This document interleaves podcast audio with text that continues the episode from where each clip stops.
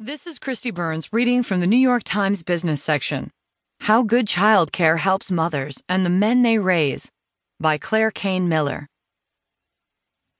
As many American parents know, hiring care for young children during the workday is punishingly expensive, costing the typical family about a third of its income.